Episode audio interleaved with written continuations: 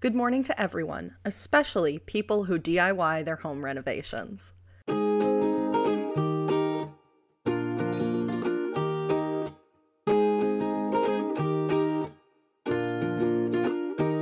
My parents love a good DIY renovation. I swear it's like a date for them.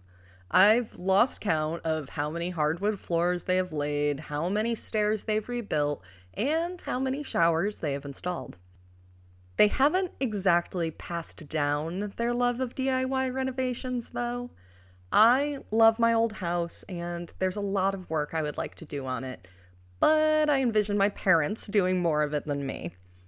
My sister lives in an old house too, and her husband is pretty handy, so I'm sure they will have their share of DIY renovations, but I don't get the sense that she loves them. I don't really see my other two sisters ever DIYing their future homes. I mean, maybe they'll surprise me, but I doubt it.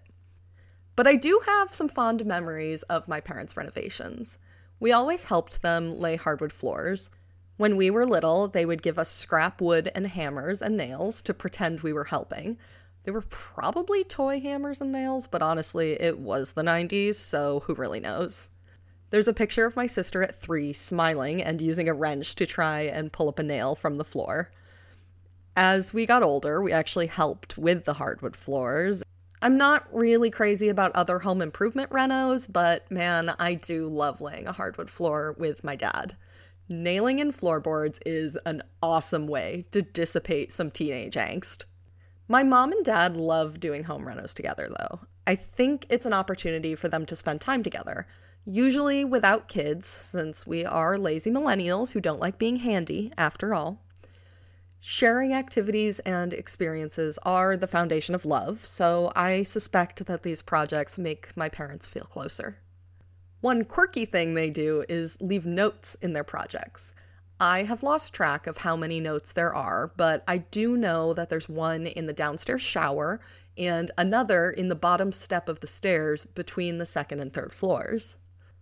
My parents write, well, my dad writes, since he has far better handwriting, a little note to whoever renovates the home next. They write the date on a scrap piece of wood and a little summary of who they are, who their kids are, what's going on at the time. They then nail the wood scrap inside the project somewhere. I wonder who will find these notes and when.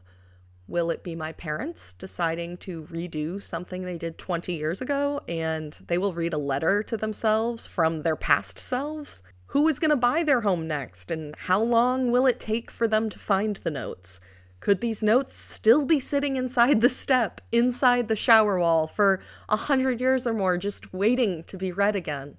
It almost feels like a living time capsule. Instead of burying a box for people to find 50 years from now, our family's time capsule is a note nailed into the floor of the bottom step on the set of stairs, being walked over and lived around every single day. A note that memorialized a sliver of history remains surrounded by the change and movement of daily life. I might not love DIY renovations, but I really love that my parents love them. As kids, even adult kids, it can be difficult to see our parents as fully fledged human beings with distinct personalities and quirks. My parents' love of DIY renos and leaving little notes is a quirk about each of them, and the two of them together that I really adore. Good morning to everyone, especially people who DIY their home renovations. I'm Charlotte Lehman, and this is Good Morning Especially. Every day, we're here to tell everyone good morning, especially to a certain someone. This podcast is a group project, so I want to hear who you're saying good morning to. You can email us at goodmorningespeciallypod at gmail.com. Either write it out in an email and I'll read it, or record a voice memo and send it for me to play on the podcast. I can't wait to hear who you're wishing a good morning.